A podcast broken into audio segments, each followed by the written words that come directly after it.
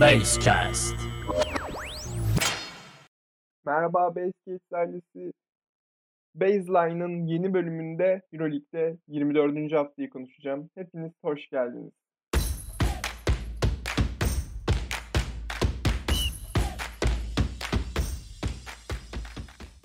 Evet önce temsilcilerimizle başlıyorum biliyorsunuz. Barcelona Anadolu Efes maçına geçmek istiyorum hemen. Anadolu Efes cidden çok iyi oynadığı bir maçı kazandı. 88-86 kazanmayı bildi. Barcelona her şeye rağmen öyle bir takım ki yani Barcelona'yı şöyle özetlemek istiyorum ben. Barcelona bu ligin en öldürücü takımı. Yani bu bence kaçınılmaz bir gerçek. Ve yani ne olursa olsun fark yani bir ara 12'lere kadar çıkarttı Efes farkı ama yani 2 sayı farka kadar düşürdü Barcelona bunu. Ee, tabii çok büyük bir taktiksel hata yaptıklarını düşünüyorum. Ee, Shane Larkin'e bu kadar foul yapmaları çok yanlış bir taktikti. Çünkü Larkin maçtan düşmüşken o foul'lerle maçın içine girdi bir anda. Ee, aynen şöyle oldu. Yani Kyle Kulic hücumda hep bir adım öndeydi. Yani Larkin Kyle Kulic'i savunmada çok eksik kaldı. Ama foul atışlarıyla hemen oyuna girdi. İnisiyatif eline aldı. Topları iyi kullandı. Mitsic'in de iyi oyunu yanına eklenince Chris Singleton'ın ilk yarıdaki performansı Efes galibiyeti bildi. Barcelona'da çok büyük bir taktiksel hata yaptı. Yani o fauller Larkin'in maç içinde kalmasını sağladı. Barcelona cephesinde tabii Nick Calates benim ilk defa gördüğüm bir şekilde oynadı. Hiç 2 sayılık isabeti yok. 4'te 3, 3 sayılık isabeti var Nick. Yani ben cidden çok şaşırdığım bir istatistik oldu. Brandon Davis ilk yarı biterken bir buzzer beater'da başarı sağladı. Ee, çok iyi bir sayıydı cidden. Bunun dışında yani Barcelona'nın yaptığı taktiksel hata buydu. Efes ise Efes'in yaptığı en büyük e, taktiksel fark bence e, hücum çeşitliliği ve savunmadaki agresiflik oldu biraz. Çünkü o savunma, agresif savunma Barcelona gibi bir takımı bile uzak tuttu kendisine. Yani sayı, sayı farkı olarak uzak tuttu o agresif savunma. Çok etkili oldu. Ee, tabii Larkin her ne kadar iyi bir oyun sergilese de maçın içine girene kadar da çok kötü bir oyun sergiledi. Bunu da söylemek istiyorum. Vasilya Mitsic bildiğim kadarıyla Jalen Reynolds'da haftanın MVP'si oldular. Mitsic zaten çok iyi bir performans sergiledi ama çok yoruldu, çok az dinlendi. Bunun dışında e, Efes'te çok iyiydi diyebilirim. Yani genel anlamda baktığımızda Adrian Muerman özellikle Nikola Mirotic'in bir foul anı vardı hatırlarsanız sanırım 3. çeyreğin sonlarına doğru olması lazım ya da başlarında olması lazım ama 3. çeyrekte bir foul yaptı Mirotic'e. Ondan sonra yani çok değişik bir Muerman gördük. Çok hem savunmada hem hücumda çok agresif bir Muerman gördük. Bence Muerman'ın dönüm noktası da oydu. Chris Singleton zaten bu maçı çok istediğini çok net bir şekilde gösterdi. Harika bir oyun sergiledi. E, Efes de aynı zamanda iki tane dört numaranın bulunduğu beşi sık sık kullanmaya başlıyor başladı Ergin Ataman. Geçtiğimiz günlerde yani geçtiğimiz yıllarda bu kadar tercih ettiği bir şey değildi ama bu sezon sık sık tercih ediyor Ergin Ataman bunu. Bence çok da iyi oluyor. Çok değişik bir oraya dönüşüyor Efes'in orası. Barcelona yani bir türlü maçın içine giremeyen oyuncular topluluğuydu diyebilirim. Corey Higgins yani hiç yoktu ortalıkta bence kötü, çok kötü bir performans sergiledi Corey Higgins. Yani Nikolatis normal görüntüsünün çok uzağındaydı. Yani Nikolatis gibi değildi. Edim Hanga iyi bir savunma katkısı. Hücumda yoklar oynayan bir Edim Hanga gördük. Brandon Davis'iydi. Kyle Kuric iyi başladı. Kötü devam etti diyebiliriz. Yani bunlar dışında Barcelona hakkında söyleyebileceğim bir şey yok. Hız kaybetmeden Fenerbahçe Zenit maçına geçmek istiyorum. Fenerbahçe Zenit maçını ne yazık ki ben çok izleyemedim, çok bakamadım, çok ge- göz gezdiremedim. Çok takip edemediğim bir maç oldu. Fenerbahçe kazanmayı e, bilmiş maçta ve e, Zenit biraz biraz geri dönme eylemlerinde bulunsa da hiçbir zaman geri döndürmemiş Fenerbahçe Zenit'e. Benim en azından aldığım duyumlar bu şekilde. Çok fazla yorum yapmayacağım. Yorum yapmam biraz saçma olur, yanlış da olur. Yanlış bilgilendirme verebilirim. O yüzden ben Efes maçıyla aynı zamanda oynanılan mükemmel bir maç olan Valencia CSKA maçını geçmek istiyorum. Yani 2 tane uzatmaya gitti. 2 tane uzatmaya gitti bu maç. Bunu belirtmek istiyorum öncelikle.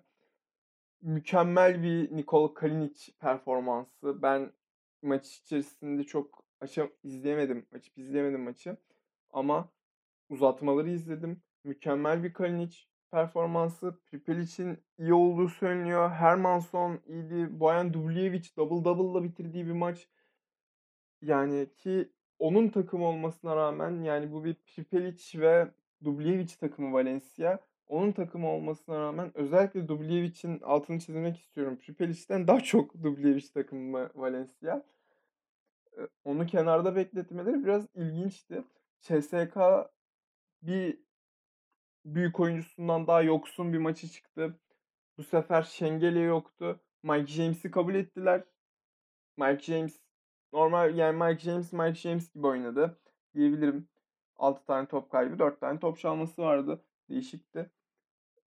Tabii bazı anlarda isabet bulamadı. Özellikle üçlükte 15'te 4'lük bir üçlük isabeti. Çok kötü bir üçlük isabetinde kaldı yüzde olarak. Voigtman ona yardım etti. Kurbanov ona yardım etti ama yetmedi. Yani Clyburn gibi, Şengelye gibi oyuncuların olmaması CSKA'yı çok etkiliyor. Hele Clyburn maç sonlarını oynamayı çok seven bir oyuncu. Onun olmaması CSKA'yı çok etkiliyor. Valencia ise çok iyiydi. Yani bir ara maç sabaha kadar sürecek sandım çünkü bir Valencia atıyor, bir CSKA atıyor, bir Valencia atıyor, bir CSKA atıyor. En son Valencia kazanmasını bildi. İyi bir galibiyet aldı. Playoff yürüyüşünde Valencia'nın çok önemli bir galibiyetti. CSKA'da ise kötü gidiş devam ediyor. Yani Itudis sahanın içine atladı bir ara. Yani uzatmalarda hatırlars yani uzatmaları izleyen insanlar mutlaka hatırlamıştır benim dediğim yeri. Yani Itudis sahanın içine girdi. Sonra çıktı. Bir anda çıktı. Yani ikinci tekli yiyecekti ve, eee, tribüne gitmek zorunda kalacaktı. Ama, eee, onu yememek için bir anda ta arkalara kadar saklandı. Eee, o çok ilginçti. Çok ilginç bir andı. Söylemek istedim. Maçı izleyenler de şu an tebessüm ediyorlardır umarım benim gibi ya da sadece bana mı komik geldi bu olay bilmiyorum. Ama bu konu hakkında diyeceklerim bu. Olympiakos Panathinaikos maçına geçmek istiyorum. Mükemmel bir maç izlediğimizi düşünüyorum. Yani Yunanistan derbisi çok değişik bir aurada ilerledi. Maç sonuna kadar yine fena olmayan bir mücadele vardı. Yani Olympiakos Panathinaikos'u yakalamaya çalıştı ama Panathinaikos özellikle, özellikle 25'te 25 attığı serbest atış çizgisinden bulduğu sayılarla harika bir performans sergiledi. 25'te 25. Eee, bu maçın galibiyetinin anahtarıydı. Yani serbest atış çizgisinden 25'te 25 mükemmel bir, eee, istatistik.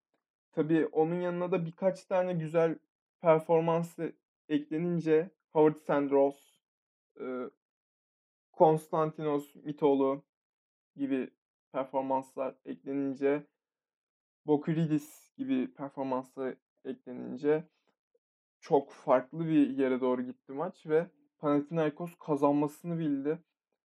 Eee, Papapetru Papapetru'ya gelmek istiyorum. Papapetru sayı anlamında değil ama savun yani maç içerisinde çok iyiydi. 9 rebound'u da bunun bir kanıtı.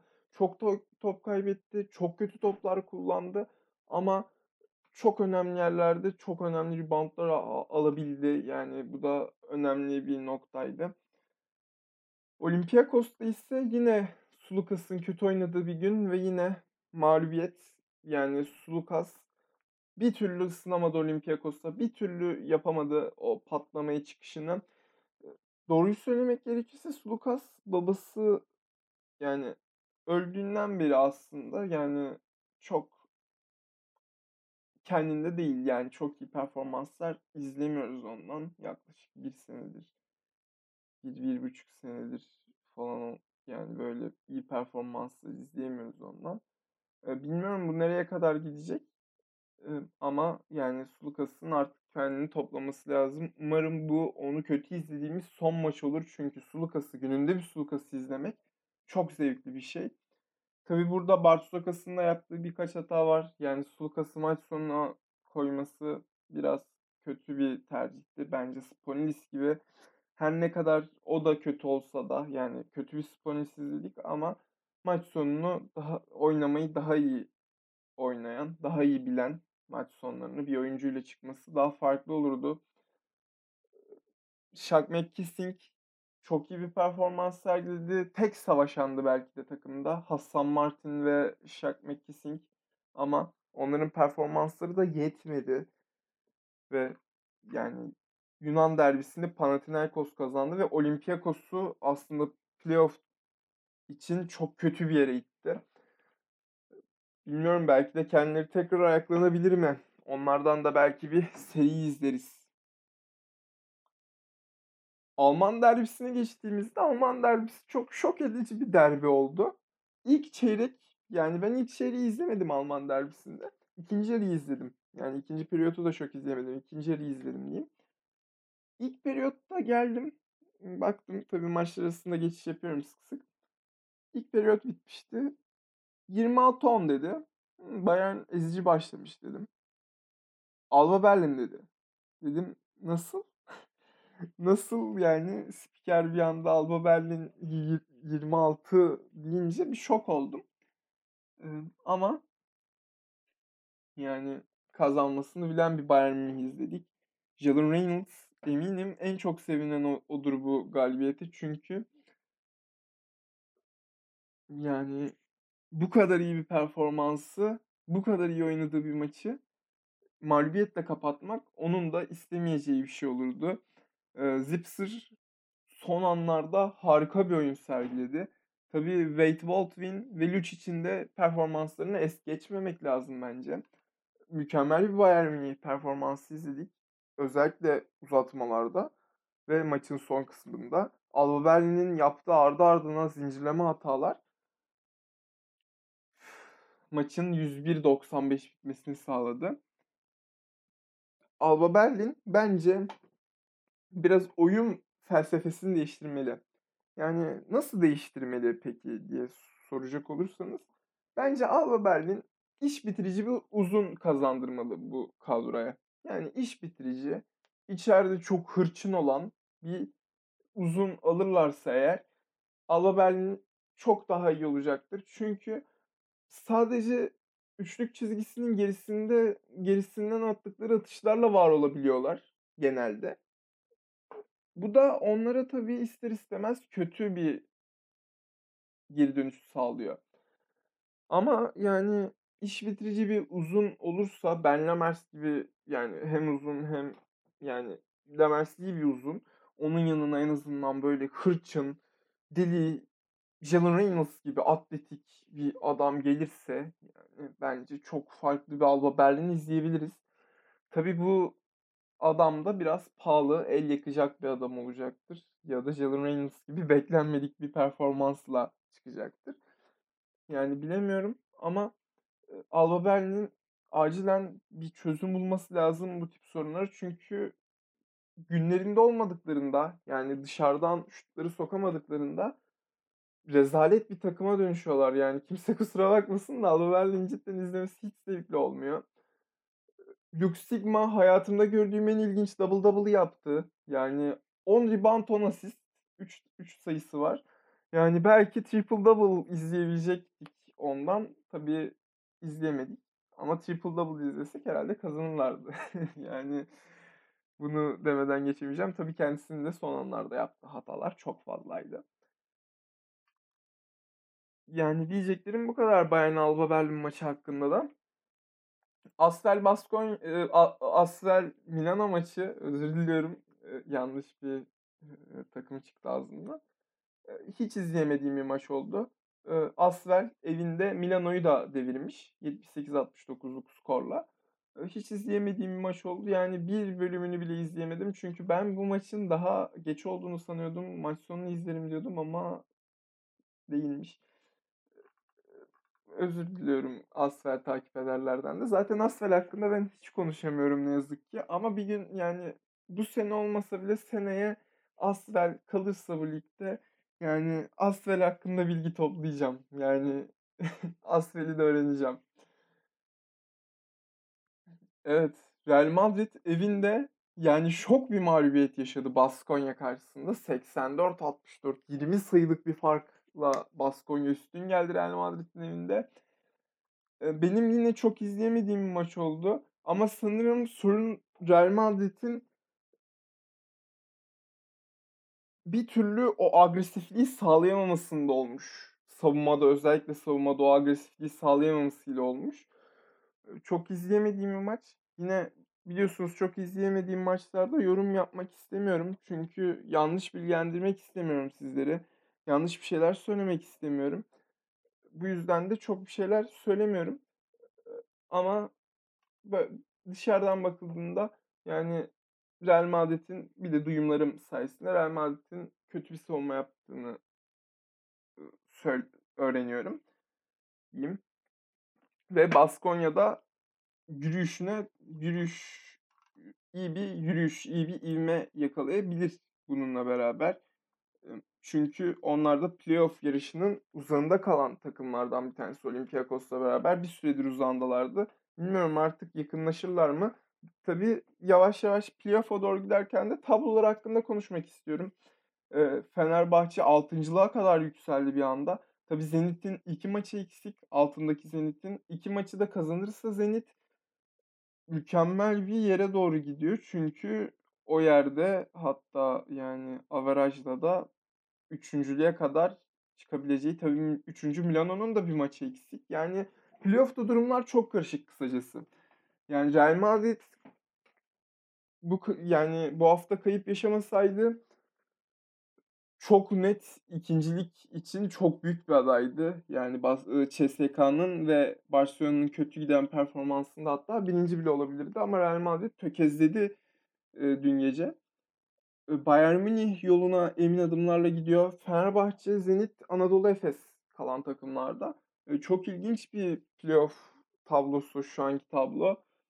Çok ilginç serileri içinde barındırıyor. Tabii herkes eminim ki şu seriyi görmek istiyordur. Fenerbahçe CSK serisini herkes görmek ister. Yani ben ben çok isterim bir Fenerbahçe taraftarı olarak. Çünkü artık EuroLeague'de beklenilen maçlardan bir tanesi oldu. Yani Fenerbahçe ile CSK oynasa falan diyoruz mesela. Ne kadar çekişmeli maçlar geçiyor Fenerbahçe ve CSK arasında. Artık bu iki takım da birbirini böyle yani düşman olarak algılıyor biraz. Yani tabii düşman olarak deyince kötü anlamda söylemiyorum. Yani tatlı sert bir e, düşmanlık var aralarında. E, durum böyle olunca insanlar yani bu bu tip bir maçı görmek istiyor. Ben bu tip bir maçı görmek istiyorum. Tabii CSK ile Fenerbahçe eşleşmesinde çıkacak takım hiç belli olmaz Final Four'a. Yani Fenerbahçe'de %50, CSK'da %50. Yani hani bazı tabii her seri de böyle ama bazı seriler olur ya yani mesela deriz ki yani bu takım çok bariz Final Four'da deriz. Bazen böyle olur. Ama yani CSK ve Fenerbahçe öyle bir seri olur ki yani bırak bu bariz Final Four'da yani bu maçı kim kazanır bile diyemiyoruz. Diyemeyeceğimiz serilerden bir tanesi. Ben kesinlikle 3-2'ye kadar gideceğini yani kim alırsa alsın 3-2 ile alacağını düşünüyorum bu seride. Tabii olursa. Zenit tabii kalabilir dedik playoff'a. Playoff yapacak takımın en büyük adaylardan bir tanesi diyeyim. Benim adıma Zenit Final Four bile yapabilir Zenit. Çünkü Xavi Pascual Avrupa'ya kendini tekrar kanıtlamak istiyor ve bunun için yanıp tutuşuyor Pascual. Yani o yüzden Pascual'i hafife almamamız gerektiğini düşünüyorum. Ben zamanında hafife alıyordum. Büyük bir hata yaptığımı fark ettim. Pascual'i hafife almayalım. her şeyi yapabilecek bir koç çünkü kendini kanıtlamak istiyor tekrar. Eee, Efes bir maçı eksik Efes'in ve o maçı kazanırsa temsilcim bir diğer temsilcimiz Fenerbahçe gibi biraz daha rahatlayacak. Eee, tabii ama playoff sıralamasında 5'le, eee, 12 arası, on hatta 14 arası, hatta 15'e kadar yani 5'le 15 arası bir ihtimal Alba Berlin'in daha fazla kalkacağını düşünmüyorum ama şu an 5 ve 15 arası, emm, yerler çok değişecektir diye düşünüyorum kalan zamanda. Belki Milano oralardan inebilir ve Real Madrid Milano'nun üstüne çıkabilir ama dediğim gibi Milano'nun da bir maçı eksik. İkinciliğe aday takımlardan hatta birinciliğe aday takımlardan bir tanesi Milano. Lig bittiğinde nasıl bir tablo olur bilmiyorum. Zalgiris Kaunas Efes'le eşit bu arada. Yani Efes'in başında Zalgiris gibi bir tehlike var ve Zalgiris'in de bir maçı eksik. Bir maçı eksik olmasa, belki bir şeyler diyebilirdik. Valencia özellikle CSKA karşısında aldığı değerli galibiyetle playoff'ta playoff yarışına yani tutundu. 2 eliyle birden tutundu. Onlar da 12 galibiyet, 12 mağlubiyetle 10. sıradalar ve, eee, ciddi bir tehlikeler. Her ne kadar Anadolu Efes ve Zalgiris'in birer maçı eksik olsa da Olympiakos eğer kazanabilseydi evinde, eee, o da çok tehlikeli bir takım olacaktı. O da 2 eliyle tutunmuş olacaktı ama bir mağlubiyet yaşadı ve aşağılara doğru indi. Ligin geri kalanında ne olacak cidden benim merak ettiğim bir konu. Haftaya haftaya bizi, yani 25. haftada bizi çok ilginç maçlar bekliyor. Mesela Anadolu Efes Olympiakos maçı bekliyor bizi. Milano Maccabi maçını izleyeceğiz. Barcelona Zalgiris yine çok iyi bir maç. CSKA Panathinaikos yani bizi iyi maçlar bekliyor ve özellikle haftanın kapanışında Valencia Real Madrid mükemmel bir çekişme bekliyorum. Çünkü her iki takım için de çok kritik bir maç olacak. Bakalım neler yaşanacak? Cidden çok merak ediyorum ve sizlerle haftaya da umarım, konuşuruz demek istiyorum. Umarım bütün maçları iyi bir şekilde takip edebilirim diyeyim. Ama bugünlük süremizin sonuna geldik. Bir sonraki podcast'ime kadar yaşamayı unutmayın ve kendinize dikkat edin. Şimdilik hoşça kalın. Basecast.